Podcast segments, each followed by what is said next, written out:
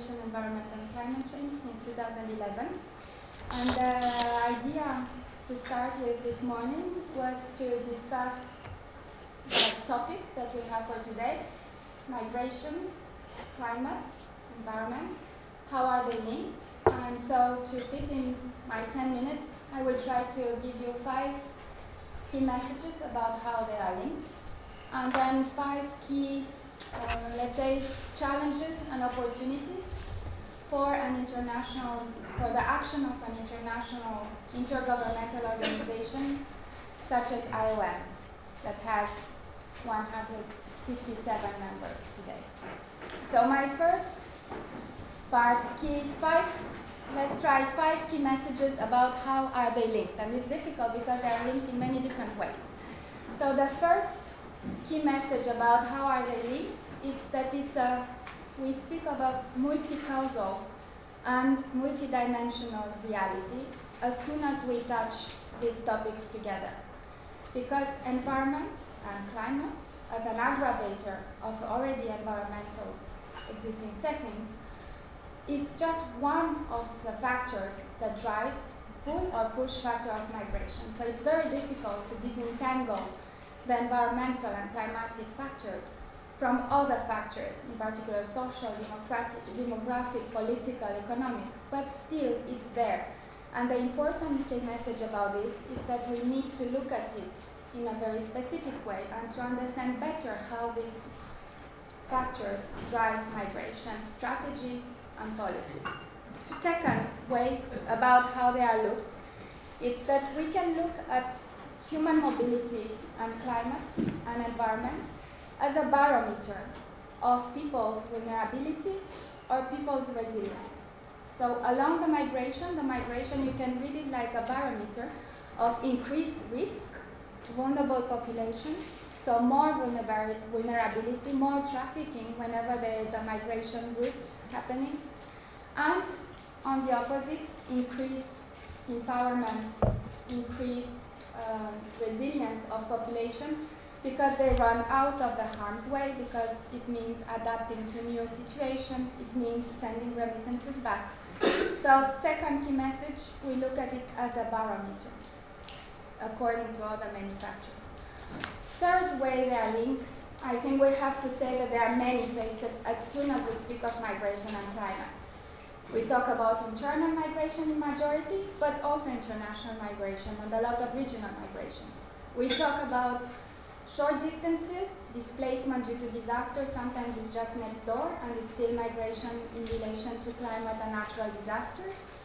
Or we talk about going very far away. We talk about circular migration and temporary migration, and we talk about permanent migration. And when we look at climate projections, of the Intergovernmental Panel for Climate Change, there are zones that will be inhabitable because they will be too hot, for instance. So all this population will be affected. It doesn't mean they will all just migrate and come and knock at our doors, but they are affected, and migration might be one of the strategies in response to being affected by climate change. Fourth way and also in, in the sorry in the many facets, I think we have to look also on the fact that it can be forced forms of migration and voluntary forms of migration. So it's a response fleeing to natural disasters, floods, but also a longer term constraint type of choice. If desertification makes change of living or ocean gets more acid, you might not have really a choice, you'll have to move but it's still part of a voluntary strategy to move. So third key message, the many facets of migration. There's no one way to look at it. You have to always look at all these ways and to have policies that address all these ways. Four key message about how they are linked. I think we have to look at the terminology. So who do we speak of? We speak of environmental migrants. We speak of climate migrants. Can we speak of climate migrants, or is it climate that affects livelihoods, impacts migration, and then it's maybe climate induced, but not really climate migration? One of the things that we work on and with UNHCR, so it's not to use the climate refugee and environmental refugee terminology, because it's misleading, because no one can have a status as a refugee because of persecution of climate change. The Geneva 51 Convention does not allow it. So I think we have to be extremely careful not to put everything in one big bag. And the media love the climate refugee, but the whole work we do is to try to inform the debate about what's real, what's not, and what category are available in terms of migration policy choices. In the same um, key message about terminology, there's also the fact that there's no square legal uh, definition of migrants and that many different branches of law apply to migration, and also that environmental migrants don't fall squarely in any type of legal definitions. Also because the majority of this migration, again, is internal, so we talk more about rights-based approaches than of refugee law. So I think that's also the terminology and the legal dimension, it's a key dimension of how they are linked. And the last, like how they are linked, key message I wanted to give before moving into what IOM does and the intergovernmental dimension, it's the whole question of research, data, evidence, projections. This is maybe where we'll have responses that are more specific about how they are linked, but it's also where you size the complexity of the issue. For instance, we have good data on internally displaced people. Thanks to Internally Displaced Monitoring Center, with whom IOM has a memorandum of understanding about data uh, provision. Uh, we have internally displaced, um, uh, I don't know if you know the IDMC. Do you know IDMC? So they do every year um, a report about internally displaced people.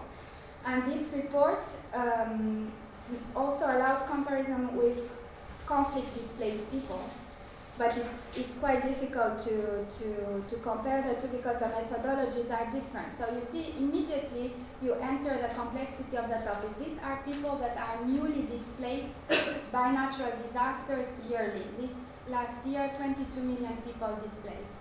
But it doesn't take into account drought, it doesn't take into account desertification, it doesn't take, there we'll have to speak of all the types of data, for instance, projections. And there are scary projections about as many million of people live in the delta of the Nile, they will be all underwater, they will all have to move. As many people live in small islands, all on the water, all have to move. But the reality of migration is not that all will just have to move like this. Many people will move for labor ish, uh, reasons far beyond before the sea level rises. Nevertheless, sea level rises, it's a reality, and these people will be affected. So again, our projects and activities and policy have to take this into account.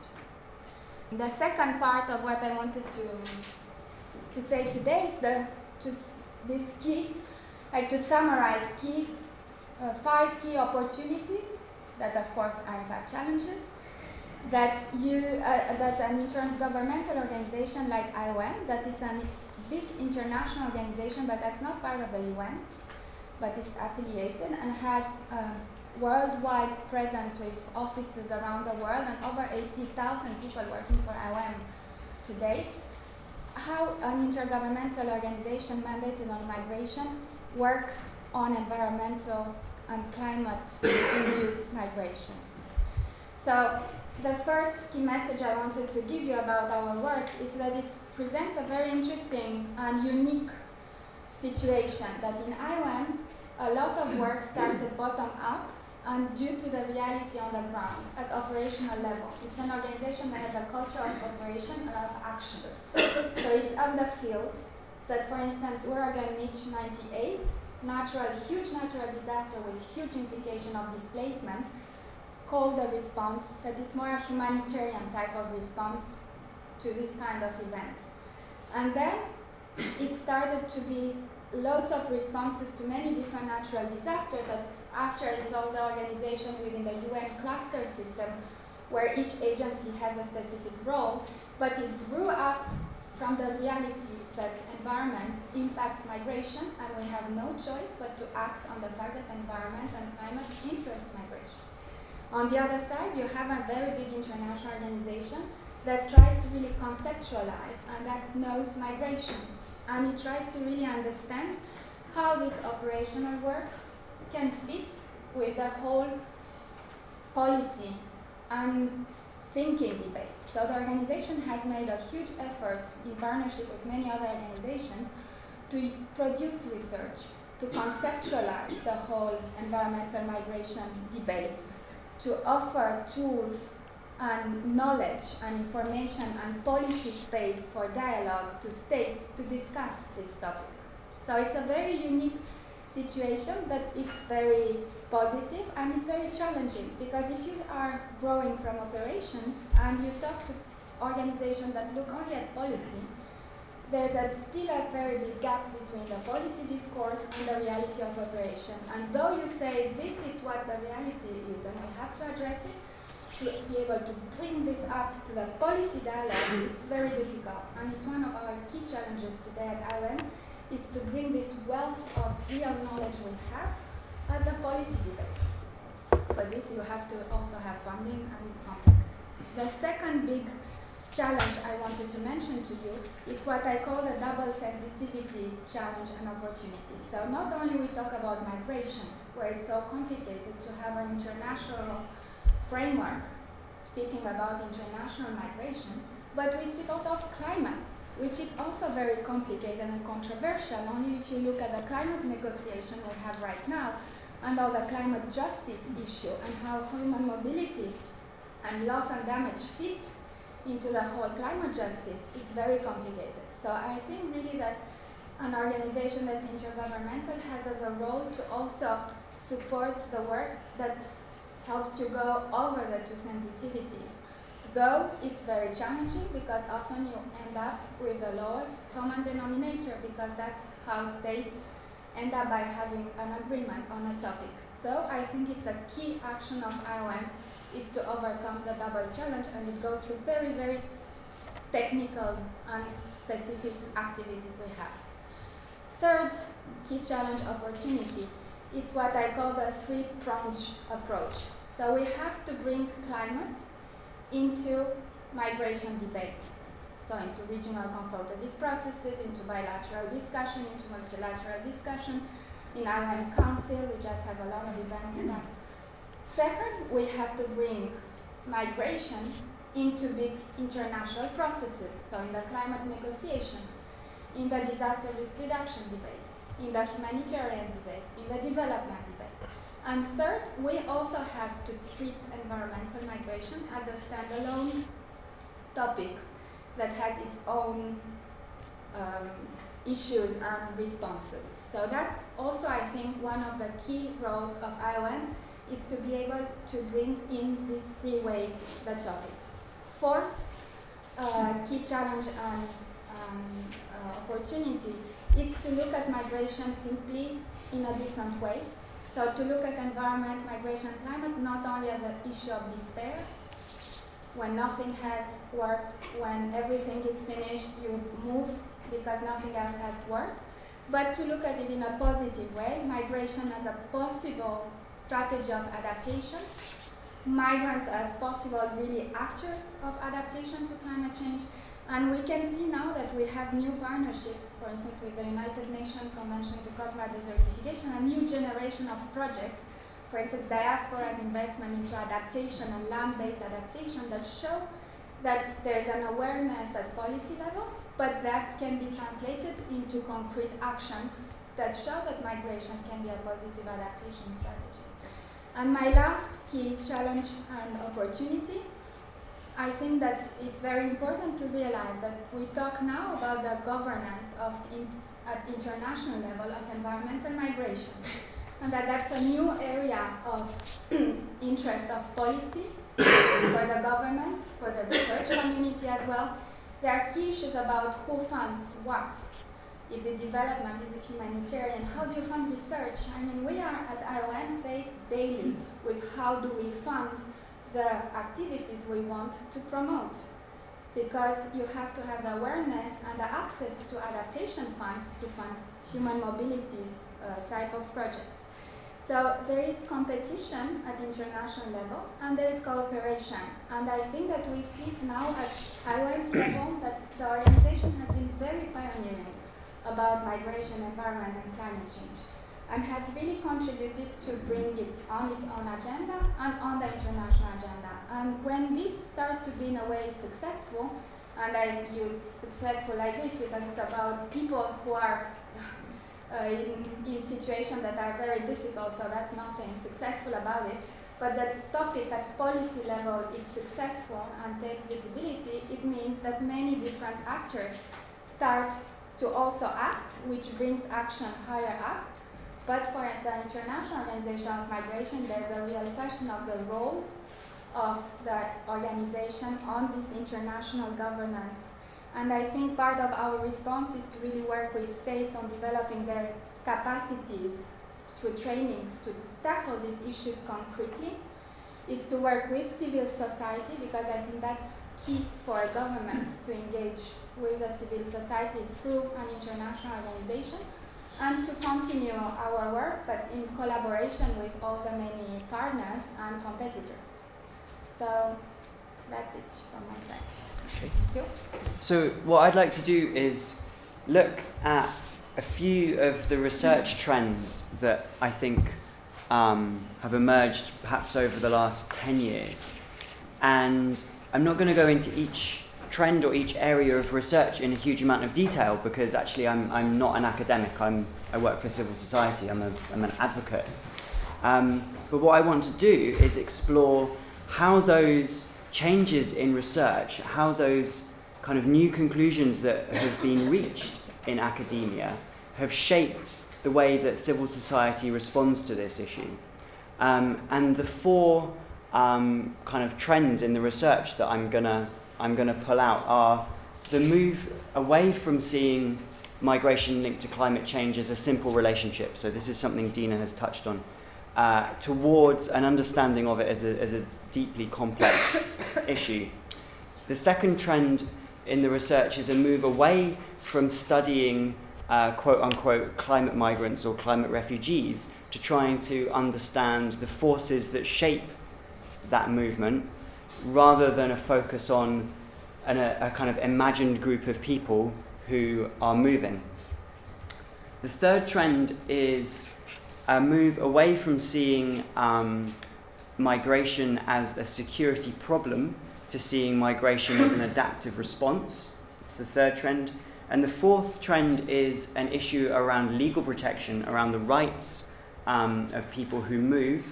And the trend there that I want to unpack and talk about how we respond to is a move away from seeing this whole topic as one that might be fixed with one big overarching international treaty towards one that might be better addressed through a series of smaller agreements or using um, existing um, kind of em- emerging um, international areas of cooperation that, that, are already there. So those are the four. Those are the four things that I'm going to look at. if you look back over the last ten years, um, I think that one of the, the most famous pieces of research was, was this study done by, by, done by Norman Myers, and it's where this famous figure of 250 quote unquote climate change refugees come from. And I think that is the sort of archetypal um, dinosaur, if you like, of, of this research area. Um, it imagined an incredibly simple relationship between uh, rising sea levels and the movement of people. It was literally take a map of the world, draw a line around the bits that you think are going to be uninhabitable, and then just assume that everyone's going to move, and not really say very much about the, the circumstances in which those people move, or where they're going to move to, or when, or whether it's actually climate change that is the driver of their movement, or whether it's something else that happens long before the water is lapping at the door. Um, so, as, as a campaigner, as an advocate, how do you respond to this change in the research away from this very, very simple approach to one where the issue is viewed um, as a far more complex topic. Now, as a campaigner, simple, simple messages, simple relationships, simple A equals B research is really, really easy to deal with. Um, it's very easy if you can point to, um, you know, one thing that causes something bad, and, and there you go. There's your campaign. Um, So I think what we've tried to do um, as, a, as, a, as a coalition of other organisations is discourage um, civil society from taking this easy route.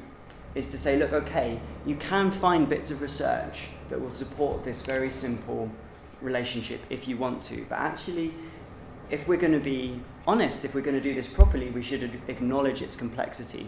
We should build that into our advocacy. Let's not, let's not run from the fact that this is, this is an incredibly complicated topic.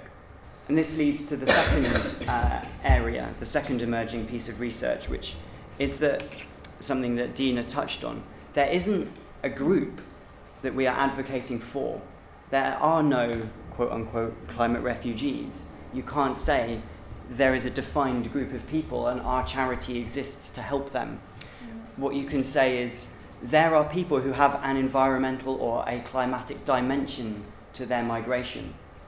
Now, again, as a campaigner, as, as an advocate, that, that's making your life harder. If, if what you want is a, is, is a kind of easy fundraising appeal or a easy sign this petition and, and solve the problem kind of campaign, not having a defined and distinct group of people who are the victims um, makes, your, makes your campaign more difficult. but it is the case that there, there simply isn't that group. So the way that we've responded to that, rather than um, just sort of throwing our hands up and going, well, there is, there is no one that we're really working on behalf of, um, we've, we've tried to respond to that by recording uh, the stories of people who do have this environmental dimension. So we're not saying these are climate migrants, we're not saying they're climate refugees, but we are saying that these people have a story, and in that story, um, they will talk about the, um, the environmental and the climatic factors that have caused them to move. And actually, those are very powerful stories. They're compelling, they're scary, they're, you know, they tell, um, they, they, they sort of paint a picture of the kinds of different movement that, that Dina talked about. So some people do have really traumatic stories of, of being forced to move, but other people have stories where they really do see themselves as, as agents of, of adaptation and um, creating their own adaptive response to a situation. Um, so that's, that's how we've, if you like, sidestepped the issue that there isn't a single group of people that we that we work for.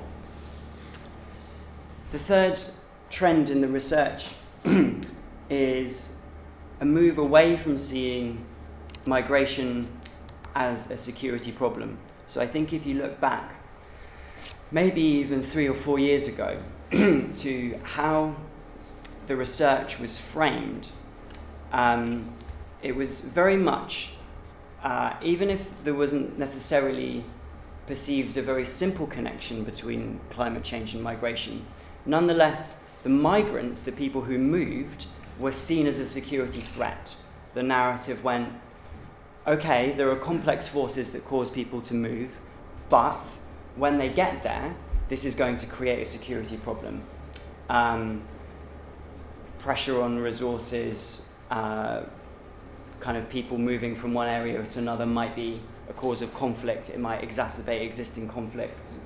Um, it's going to create situations which require a securitized response.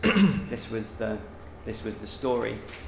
But more recently, that has changed. It's still there as an agenda, it's still there um, being kind of written about. But there's been a real move away from, from that perspective, and I think that's incredibly helpful. And the reason I think that that, that narrative has, has started to crumble slightly is actually there isn't a huge amount of research that supports it. If you look, um, if you look at areas with high levels of, of migration, these are not places where that migration has, has caused an armed conflict. You actually struggle to pick out uh, situations in which you can say that the presence of people who've moved was the primary cause of, of armed violence. It's just, you just can't find them. It's even harder to find examples where you can say, here are people and the primary reason they've moved is climate change, and when they moved, it created a security situation that required. some kind of military, military response. So that just, that just isn't there. And what's replaced it, or what seems to be replacing it, is, is a narrative that sees um, migration uh, as a way of adapting to climate change, a way that people um, can respond to a changing environment, uh, a way that to some extent they can be agents of their own, of their own adaptation. So this, for us, is, is positive, but it has also a couple of caveats. Um, the first one being that not everyone who moves and has this climate change dimension to, to their movement is an agent of their own adaptation.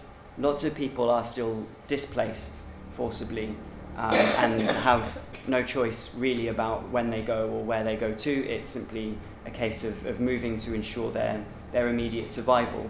So we need to remember that although some people, perhaps people who are um, experiencing slower onset, sl- more slowly unfolding kinds of disasters, may be using migration as a way to adapt. But people who are hit by sudden onset hazards um, are still being forced to move, and we need to be careful that we don't uh, sort of paint everyone who, who has moved as, as an agent of their own adaptation, because some, some of this movement is not adaptive, some of it is, is forced displacement. So that, that sort of creates, um, in the world of advocacy for us, um, a kind of path that has to be negotiated quite carefully because on the one hand we do want to move away from this security narrative. We want to move away from a narrative that sees human beings as a threat. So the the migration as adaptation narrative is, is extremely appealing. But we then also need to remember in amongst that that not everyone is adapting. The final trend and this is more um, a trend in, in legal scholarship rather than in uh, research about the relationship between migration and climate change itself. And I think a number of years ago, um, it, was, it was felt that the way to address this issue was with some kind of big global treaty. That the sense was that the issue that needed to be addressed was one of people crossing borders, and that because it involved citizens of one country crossing into another country, that it had to be addressed uh, at an international level, which, which is true to some extent. But also, and perhaps this was because of the research that was around at the time, it was felt that people would be moving all over the world, you know, across continents from, from one continent to another, and that therefore the international arena in which this was addressed needed to involve every single country on the planet. So something a bit like the UNFCCC process that, that's trying to um, agree emissions reductions. Now, what's happened over the last few years is a move away from that idea, a move away from the idea that one binding global treaty could, could provide a solution to this. And I think that's, that's the right, a move in the right direction because actually, firstly, it's unlikely that large numbers of people are going to move across continents. That isn't, that isn't a pattern that's going to happen. A lot of the migration is going to be internal. That doesn't mean that there shouldn't be an international uh, agenda focusing policy on it, but it does mean that a lot of the movement will be dealt with by, by states because it's their own citizens moving within their own country. That's not to say that there shouldn't be assistance, and it's not to say that there shouldn't be international agencies or even other countries assisting there, but nonetheless, that is a, you know, an issue, a sovereign issue for, for that country.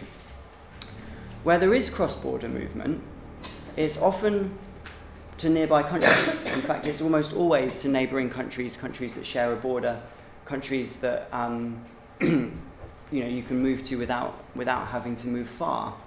So actually, a a treaty that tries to involve every single country in the world becomes a very drawn out, laborious process.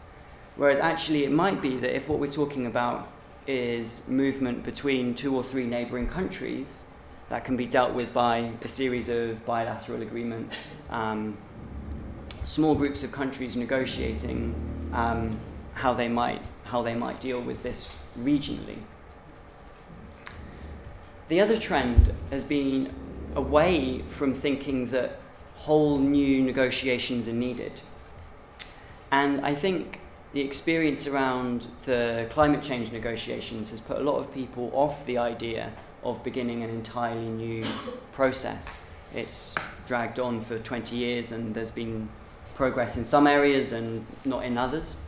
Um, so there's a feeling that if if the issue of migration and climate change could essentially kind of piggyback on on one of the existing um, international negotiations, that might be a help. So, for example, there have been suggestions that by using several existing processes, you might be able to make a kind of patchwork agreement that pretty much covers every area that, that you need to. So, for example, there are suggestions that uh, the replacement to the Hyogo framework, which is being negotiated in 2015, which is about how, how states cooperate over natural disasters, should have something in it specifically addressing climate change, environment, and displacement.